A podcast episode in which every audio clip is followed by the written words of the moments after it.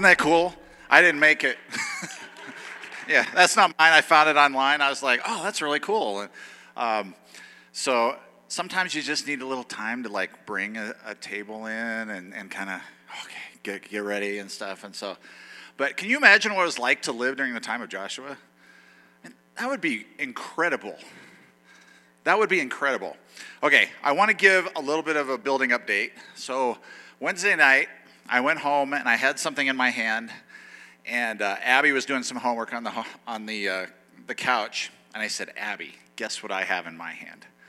And she looks up and she's kind of half thinking, half thinking about her homework, and she says, "What?" And I said, "I've got a check in my hand for 1.7 million dollars." And she says, and goes back, "Wait, really?" now, if you know Abby, that's exactly Abby right there. Um, so Thursday morning went in, uh, closed on our new building, so we own a new building. That's right. That's awesome. You know, the crazy thing is there was only like 10 pieces of paper to sign an initial. When we bought our home, well, it's because we had the mortgage in the bank. They had like this whole list of stuff. And I went in there and I, I like signed 10 pages and I'm like, gosh, $1.7 million and this is it? But it's because we were able to pay cash. And so, I mean, that building is ours and we don't have a mortgage payment on that. So that, that's pretty amazing. So now the fun begins, okay? So this Wednesday night, we are going to go to the building. It's uh, 2801 Louisiana. Um, there's, you can look on the calendar on the church website. Uh, there's uh, we have an announcement slide that kind of shows some, um, uh, basically shows we're going to have a walkthrough in prayer on Wednesday night. Uh, I'll walk through everybody. And we'll, now, when you get there, there's a lot of stuff that's good, and then there's some stuff that just needs fixing up or expanded or whatever. Um, there's no, it's not like a dump. So you're not going to go in and there's cobwebs everywhere and like scary voodoo dolls or anything like that. Um, you, we're going to go in, and it, it's, it's basically ready to walk in now, but there's a lot of stuff that just needs to be cleaned painted. Uh, the landscaping is kind of messed up and stuff. And so, like this week, there's a bunch of contractors that are coming in. So, Wednesday night, we'll go through, we'll try and cast some vision for that, and then we'll go around and pray. Uh, and our intercessors are like, let's go get that place because it was the center of spiritual living. And we love those people, but uh, let's just say that their um, beliefs are a little different than ours. And so we're just going to pray uh, for that building, pray for that place, and just basically set it aside for God. Uh, the other thing we're going to do is we've got a couple work days. Uh, so in one in October and one in November, uh, and uh, basically anybody can show up. We'll find something for you to do. We'll have a whole list of things to do. Uh, our admin team is walking through this Wednesday to really go through and kind of come up with a checklist. Between that and what the contractors are going to do and stuff, there's a lot to be done. Uh, you, trust me, you show up, we'll find something for you to do. It's always fun to work with your church, uh, getting a new building ready and everything. Uh, the last thing is uh, because of all the changes, so our, our mission for our church is to reach young families. Now, we had, we had a young family starting to come in before COVID, and then it kind of fizzled out because families didn't want to bring their kids in, and like kids are like the big incubator. I mean, schools are li- your kids go to school, one kid gets it, and then by the end of the week, everybody in the family has it. And so uh, that kind of happened during COVID, is one kid would get it and they'd get sick and stuff. And so we need some kids workers. Uh, we actually need seven kids workers. One, you'll be serving once a month. Basically, what we're going to do is we're going to have a uh, we're going to have a nursery slash nursing mother's room uh, that we're going to work or, or start when we move into the new building we're going to have a pre elementary class and an elementary class. And so we need workers for those. Right now, all we have is an elementary class, and we have like three to four workers each week for that. So if you're thinking about where can I volunteer, where can I help, uh, well, we have to get a background check of you. Got to make sure that you're not like a serial killer or anything like that. Um, we don't want our kids learning from you. Just, um, and uh, it's quick training. It is easy. And you want to talk about like uh, fertile ground for learning.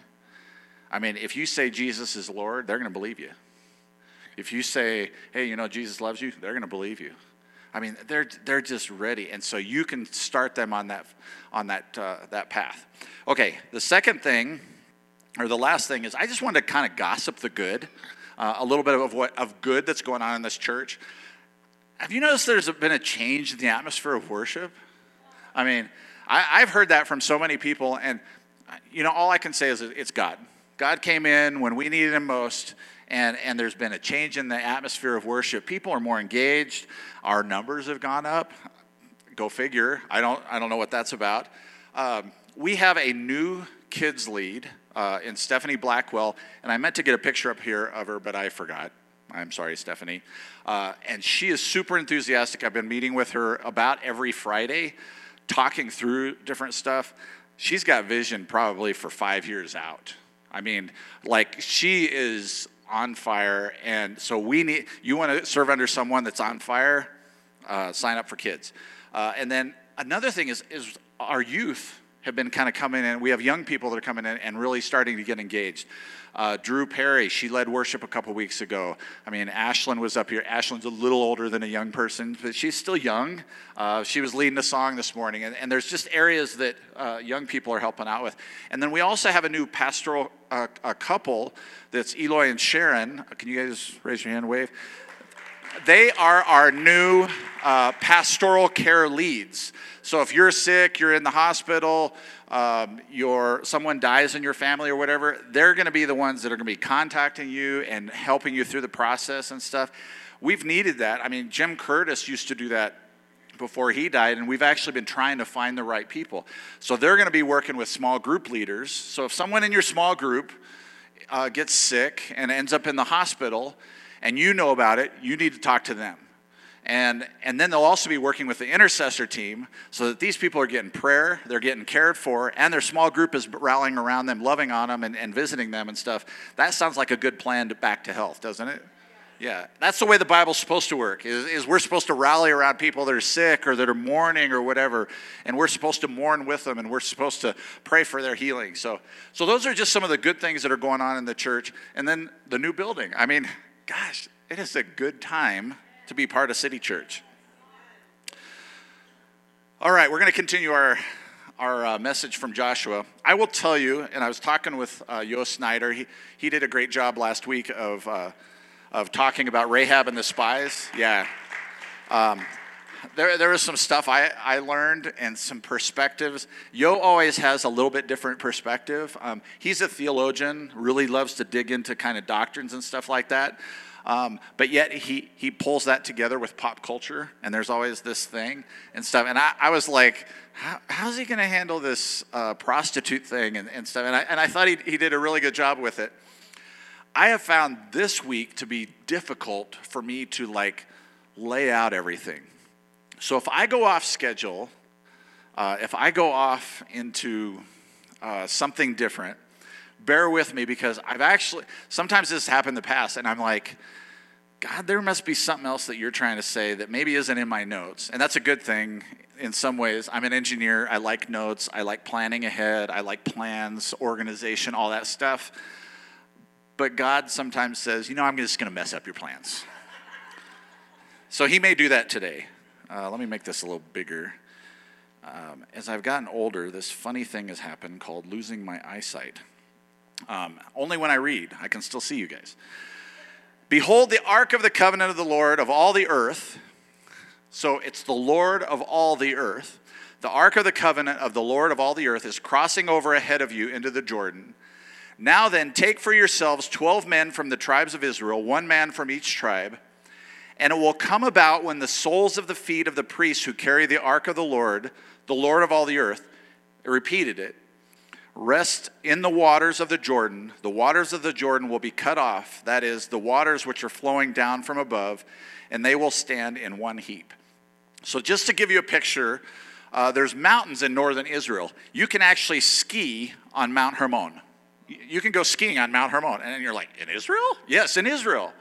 Uh, Israel is such a diverse area, and so a lot of the waters come down from those mountains and they go down the Jordan River. And the Jordan River basically splits Israel right down the middle. And some of the tribes lived on the east side of the river, and some of the tribes lived on the west side of the river. And so you have to understand when they're talking about Israel, uh, when they talk about the West Bank, it's a portion on the west bank of the Jordan. And right now, uh, that's kind of a disputed territory, you might say. But the Jordan River came down and toward, like right before the big nasty desert starts, or right about where it starts, is Jericho. And Jericho is like the entrance. If you came in from Egypt, from uh, I guess from your side, Egypt's down in Africa, and if you go up, uh, it's, it was like the big traveling corridor between Africa and Europe and Asia. You basically had to go through Israel. So Israel had this all these roads going through it. And so the big empire of Egypt would go through, and the big empire of Babylon would go through, and then the Romans went through. And everybody went through Israel, and Israel's just like this little agricultural community, and they're always getting trampled on by these great big empires. But yet God was their God, and, and He sustained them. So the Jordan River comes down. Well, at the southern part is Jericho. And when you get south of Jericho, it is desert. And, and I'm talking like bare not a plant to be seen, not even a little wispy desert like plant like we see here, but I mean nothing.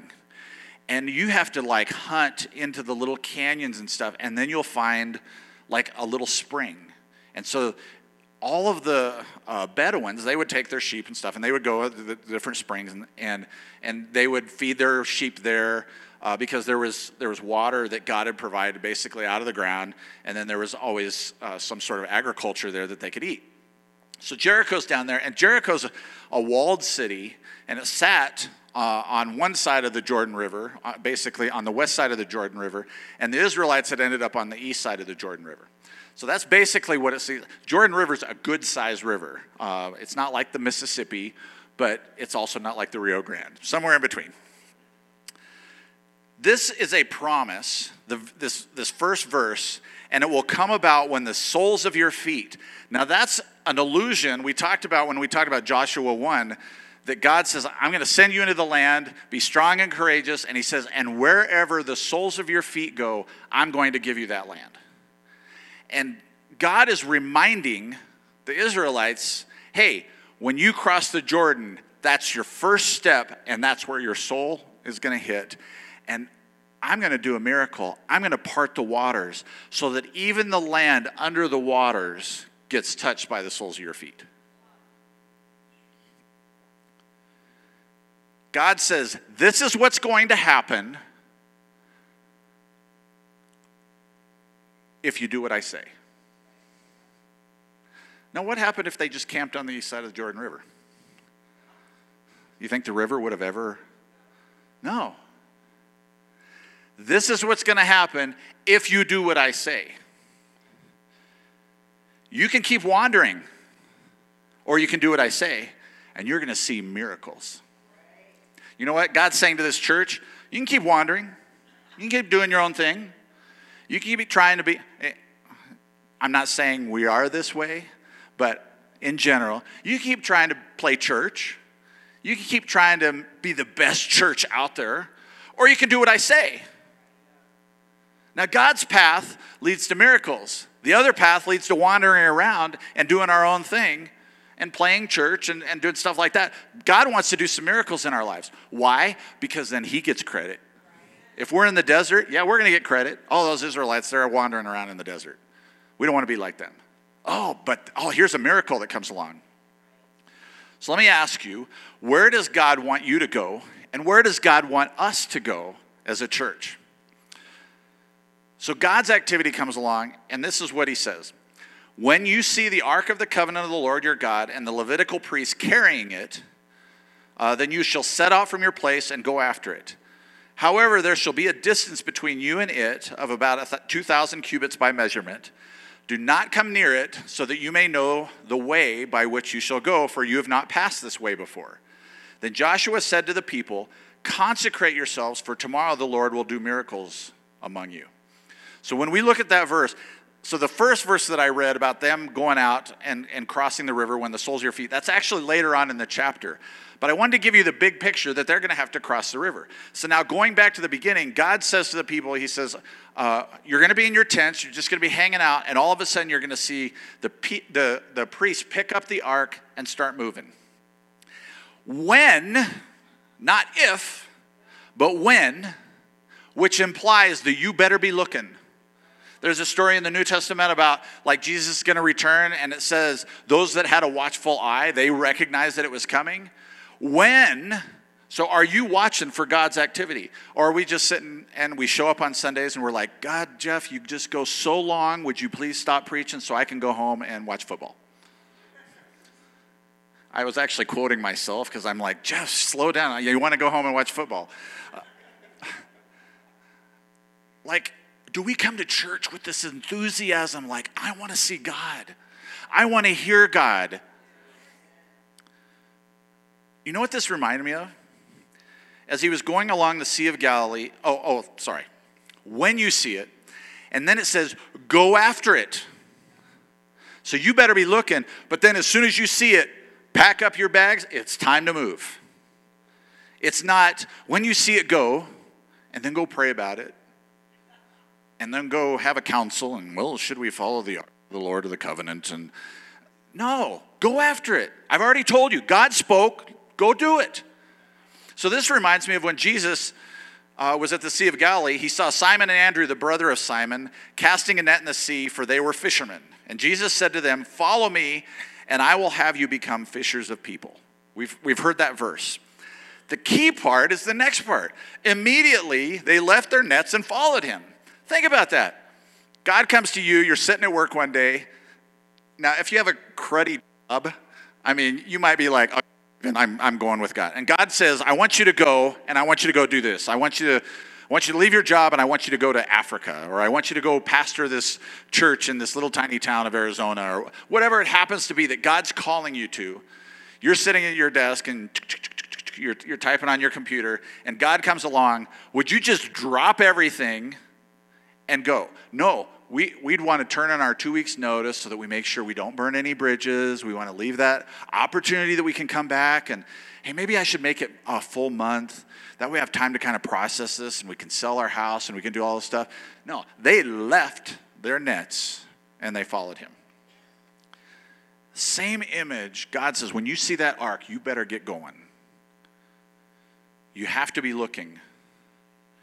There's a story about a policeman he sees this drunk and he's under this light. It's at night and he's, he's searching around under the street light for something. And he's going back and forth and he's hobbling and stuff. And the policeman just sits back and he's watching him. And, and he, he goes up to the, the drunk and he says, um, like, have you lost something? And the drunk says, well, yeah, I lost my keys and I can't find them. And so the, they look around for a while and they look around and, and, and the policeman can't find him. And he's like, well, well, where did you lose him? He's like, over there in the park. Well, why are you searching here? Because there's light here. And that's all he could see. He couldn't see over in the park where it was dark. We have to go where the light is. And we will find what God is wanting us to find. We need to go where the light is. So the second thing that he says is it says, stay at a distance. Now, at first, I was like, well, God, don't you want the people close to you and stuff? Have you ever followed someone home, like uh, you're, you met them at work and, they, and you, you're going to go to their house for dinner and they're like, oh, just follow me. And so you're, you're driving along and then they get further and further and further away from you and then if they get too far away from you, you hit that red light and they keep going, and you're like, come on, I'm stuck at the light. Everybody here has probably experienced that one time. The other part of that is if you're too close and you're right on their tail, they switch lanes, and all of a sudden they're on the off ramp, and you're like, I can't get over because there's this big truck in the way. And God says, I want you to just hang back a little bit. Just follow me. Keep your eyes on me you don't know where we're going. It literally says, You've never been this way before. Let me lead. So we have to lead. So we have to hang back a little bit and let God lead. Now, we can approach the throne of grace. We can approach God and we can have our quiet times and stuff, but sometimes God says, All right, I want you to do this. Imagine it, uh, when David was basically called by God to become king, if David is like, Done, I'm going for it.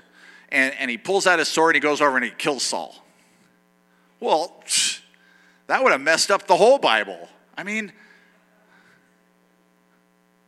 God didn't want David to act, He wanted him to watch and wait on Him. So, the first step is to follow God and get our eyes on God when He starts to move. And the second step is that we got to have a little distance and not try and do it ourselves. It's okay to let God open the door for you. We don't have to go up and knock on every single door until we find one open. We go in there and it's a closet.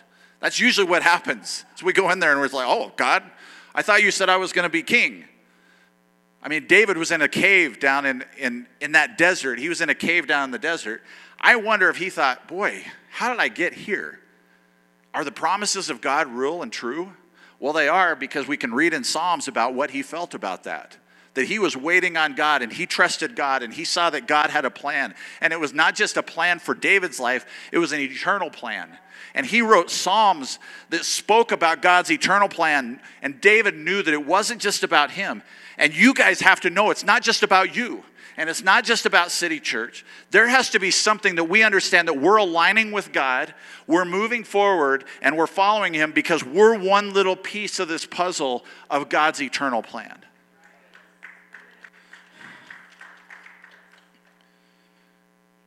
God spoke to Moses between the two cherubim that were the lid on the Ark of the Covenant. Inside the Ark, it was the stones of the Ten Commandments, which was like God's instructions.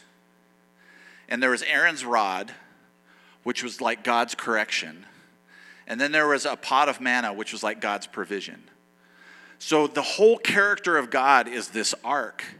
And God is saying, Watch me. Watch me move. Third thing he says is consecrate yourselves. Check your heart to make sure that you're ready to see God move. I think a lot of us are not ready to see God move. For one, maybe we're so distracted or we've become so hard hearted or I used a word a couple weeks ago comfortable with life as it is that we're not even wanting something new. We're going to the same daily thing. I go to the same store, have a council, and well, should we follow the, the Lord of the covenant? And no, go after it. I've already told you, God spoke, go do it. So this reminds me of when Jesus uh, was at the Sea of Galilee. He saw Simon and Andrew, the brother of Simon, casting a net in the sea, for they were fishermen. And Jesus said to them, Follow me, and I will have you become fishers of people. We've, we've heard that verse. The key part is the next part. Immediately, they left their nets and followed him. Think about that.